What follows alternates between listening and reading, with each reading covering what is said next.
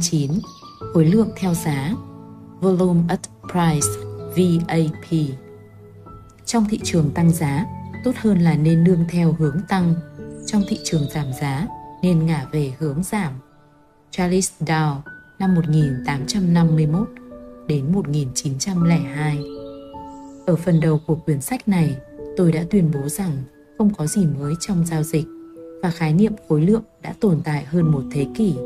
Chính các nhà giao dịch huyền thoại trong quá khứ với kỹ năng đọc giải băng giá của họ đã tạo dựng một nền tảng cho các nhà giao dịch VPA ngày nay. Vâng, tuyên bố đó không hoàn toàn đúng, vì trong chương này tôi muốn giới thiệu với các bạn một trong những phát triển mới nhất về nghiên cứu khối lượng, đưa khối lượng và phân tích VPA lên một cấp độ tiếp theo. Khái niệm này được gọi là khối lượng theo giá, nghĩa là khối lượng hiển thị theo từng mức giá thay vì hiển thị theo thời gian như truyền thống. Volume at Price, viết tắt là VAP. VPA là phân tích giá theo khối lượng, còn VAP là khối lượng theo giá. Vậy, khối lượng theo giá là gì và khác với các nghiên cứu về VPA như thế nào? Trước hết, tôi muốn giới thiệu một khái niệm đơn giản mà tôi hy vọng sẽ giúp các bạn dễ hiểu hơn. Và một lần nữa, hình ảnh so sánh về nhà bán buôn và kho hàng với một sản phẩm để bán được đưa ra để minh họa. Là một nhà bán buôn hoặc bất kỳ ai cần bán thứ gì, họ luôn tìm cách tối đa hóa lợi nhuận từ mỗi lần bán hàng.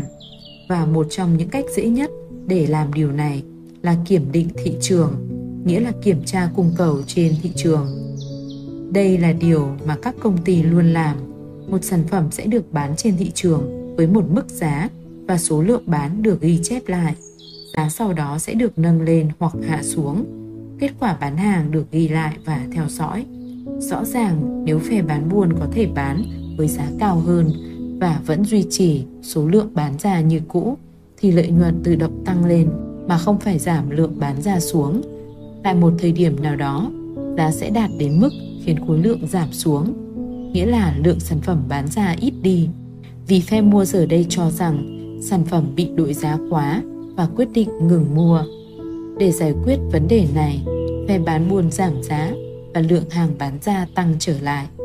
Trên một biểu đồ thanh đơn giản, hành động giá và khối lượng này sẽ được hiển thị trên một biểu đồ trông tương tự như hình 9.10 bên dưới.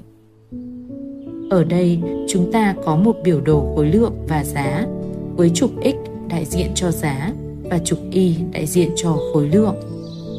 Khi giá tăng, lượng sản phẩm bán sẽ giảm. Không phải lúc nào cũng đúng, nhưng hầu hết thị trường nói chung đều là như vậy. Hiện tại, chúng ta có một bản đồ khối lượng tương ứng với từng mức giá. Nói dễ hiểu hơn, chúng ta có thể thấy cách khối lượng thay đổi như thế nào khi giá thay đổi. Và đây chính là VAP. Với thành khối lượng bình thường, nghĩa là khối lượng truyền thống, bạn chỉ nhìn thấy đúng một thanh khối lượng, nhưng hành động giá tạo ra thanh đó thì lại diễn biến ở nhiều mức khác nhau. Hay nói cách khác, thanh khối lượng truyền thống là tổng của các khối lượng được giao dịch ở từng mức giá trong một phiên nào đó, nên nó sẽ không thể hiện chi tiết hoạt động mua hoặc bán ở từng mức giá đó. Nếu bạn xoay hình trên một góc 90 độ thì chúng ta sẽ có một biểu đồ hoàn hảo về VAP được tích hợp trong biểu đồ giá. Hình 9.11 là kết quả. Bây giờ, có lẽ bạn đã bắt đầu hiểu được nguyên tắc hoạt động của VAP. Bản thân cái tên gọi cũng đã mô tả chính xác phương pháp rồi. Những gì chúng ta cần xem xét ở đây là khối lượng tương ứng với từng mức giá. Nói cách khác, với mỗi mức giá thị trường tăng lên và giảm xuống thì khối lượng sẽ diễn biến như thế nào. Còn thanh khối lượng truyền thống mà chúng ta vẫn sử dụng để phân tích VPA chỉ thể hiện toàn bộ khối lượng mua hoặc bán tương ứng với từng phiên giao dịch trên thị trường theo thời gian chứ không phải là giá mà thôi. VAP được dùng trong việc bóc tách những thành khối lượng này để biết được hoạt động của thị trường đang tập trung tại đâu. Nói cho cùng, nếu khối lượng tập trung tại đáy thì khả năng cao đây là khối lượng mua chứ không phải khối lượng bán. Ngược lại, nếu khối lượng tập trung ở đỉnh thì khả năng cao đây là khối lượng bán chứ không phải khối lượng mua. khối lượng theo giá cung cấp cho chúng ta một góc nhìn khác hơn về thanh khối lượng truyền thống, hiển thị chi tiết sự tập trung của hoạt động mua và bán ở các mức giá khác nhau.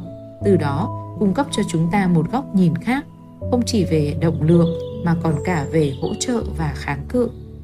Và theo như tôi được biết thì đây mới là điểm mấu chốt.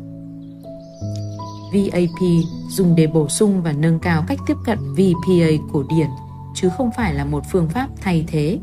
Như bạn đã thấy ngay sau đây, khối lượng ở các mức giá cho chúng ta một nhận thức khác nhau vì nó cung cấp góc nhìn sâu sắc về mức độ tập trung của đám đông tại vùng mua và vùng bán, nghĩa là vùng hỗ trợ và kháng cự.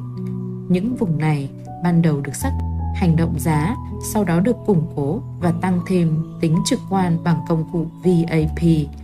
Nếu bạn còn nhớ trong chương trước, tôi đã gọi hỗ trợ và kháng cự là những mức cản vô hình hoặc những mức cản tự nhiên.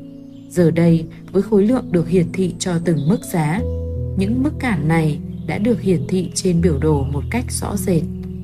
Tuy nhiên, chúng ta phải nhớ rằng VAP là một kỹ thuật hỗ trợ cho VPA, không phải ngược lại.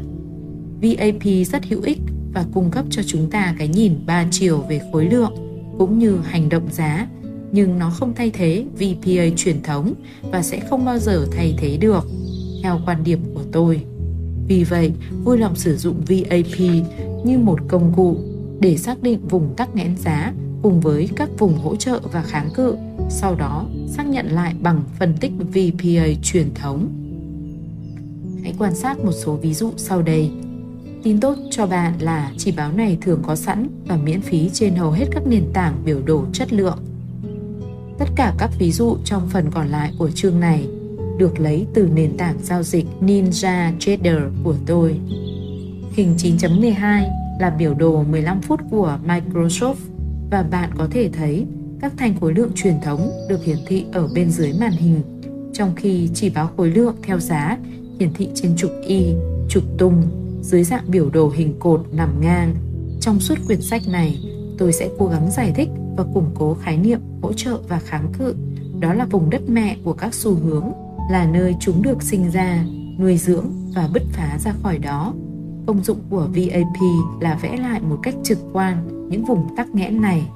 Bây giờ, hãy để tôi giải thích biểu đồ này chi tiết hơn và nhấn mạnh những điều có lẽ hiển nhiên nhưng lại không quá rõ ràng để nhìn thấy. Trước khi chuyển sang ví dụ này, tôi muốn nói sơ qua về các màu hiển thị của một thanh VAP. Chỉ có hai màu mà thôi, cũng giống như với thanh khối lượng truyền thống. Thanh màu đỏ là giảm, còn màu xanh là tăng. Điều này tùy thuộc vào sở thích cá nhân. Trong mỗi thanh, VAP sẽ có hai màu, thể hiện số lượng cây nến tăng hoặc giảm nằm trong vùng hiển thị VAP. Nếu có nhiều nến tăng hơn nến giảm, thì thanh VAP sẽ có màu xanh nhiều hơn màu đỏ. Nếu có nhiều nến giảm hơn so với nến tăng, thì thanh VAP sẽ có màu đỏ nhiều hơn màu xanh. Bản thân điều này cho thấy góc nhìn về sự cân bằng giữa việc mua hoặc bán trong vùng hiển thị thanh VAP. Chuyển sang ví dụ hình 9.12, nhìn sơ qua, ở đây có 4 vùng giá tắc nghẽn. Giai đoạn đầu tiên là ở dưới đáy xu hướng, diễn ra khá lâu. Giai đoạn thứ hai và ba ở giữa kéo dài tương đối ngắn và giai đoạn cuối cùng là trên đỉnh xu hướng. Biểu đồ chỉ hiển thị diễn biến giá trong vòng 5 ngày. VAP cung cấp thông tin gì cho chúng ta? Đầu tiên, nó xác định những vùng tắc nghẽn mà tôi vừa liệt kê ở trên. Mỗi thanh VAP đánh dấu từng vùng cho ta biết mức độ quan trọng của chúng. Đúng như kỳ vọng, vùng có khối lượng tập trung dày đặc nhất chính là vùng tắc nghẽn đầu tiên với một thanh VAP dài trên trung bình và một thanh VAP cực dài đã thể hiện được mức độ quan trọng của nó. Vùng tắc nghẽn thứ hai trông có vẻ khá khiêm tốn khi chỉ có thanh VAP dài dưới mức trung bình. Như vậy, đây là vùng tắc nghẽn phụ mà thôi. Tiếp theo, chúng ta xem xét đến vùng thứ ba, hai thanh VIP dài trên trung bình cho thấy đây là vùng giá tắc nghẽn, đáng để lưu tâm. Cuối cùng, vùng hiện tại, nơi chúng ta thấy một thanh VIP cực lớn, chúng ta có thể suy ra điều gì từ phân tích này? Ta có thể thấy ngay vùng nào là quan trọng trong tương lai trong số những vùng trên nếu xét về khía cạnh kháng cự hoặc hỗ trợ. Nếu như trước kia các vùng là vô hình, thì giờ đây Nhờ VAP mà chúng được hiển thị rất rõ nét và dễ dàng để đánh giá mức độ trở thành kháng cự hoặc hỗ trợ quan trọng trong tương lai. Dĩ nhiên, biến số thời gian là vô cùng cần thiết. Giai đoạn tắc nghẽn diễn ra càng lâu thì khối lượng giao dịch tập trung vào vùng tắc nghẽn càng lớn.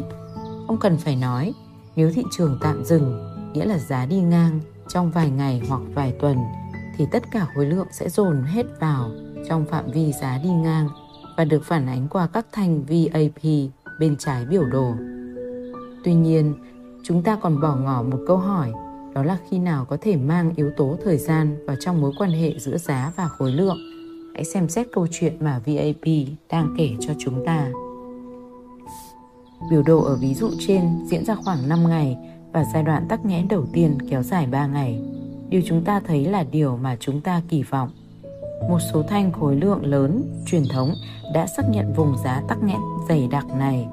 Từ đó, có thể nói rằng vùng này rất quan trọng và nếu đang giao dịch thì khi giá đã bứt phá qua, nó sẽ là một nền tảng hỗ trợ vững chắc để giá tăng cao hơn với sự xác nhận từ các thanh VAP lớn. Tương tự trong tương lai, nếu thị trường đảo chiều, một lần nữa chúng ta có thể tự tin nói rằng đây là hỗ trợ rất cứng, sẽ cần một số khối lượng cực lớn để thâm nhập và bứt phá.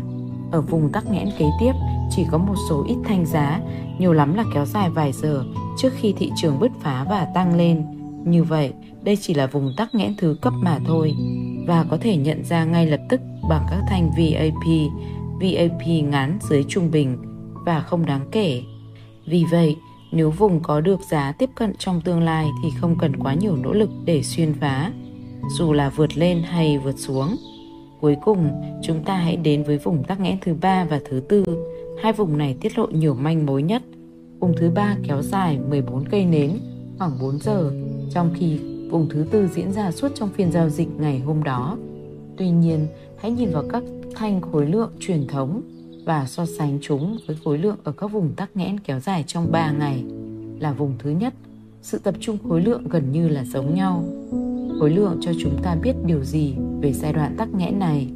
Trong phân tích lượng, khi so sánh thanh này với thanh khác, các tín hiệu bất thường sẽ được phơi bày để xác nhận những điều mà chúng ta tìm kiếm.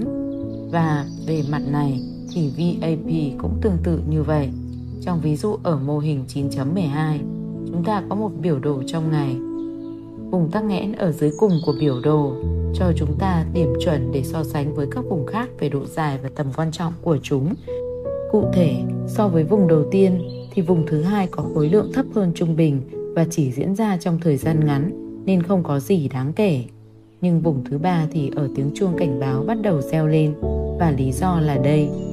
Do vùng tắc nghẽn này chỉ diễn ra trong một thời gian ngắn nhưng khối lượng đạt trên trung bình và có các thanh nến thân rộng.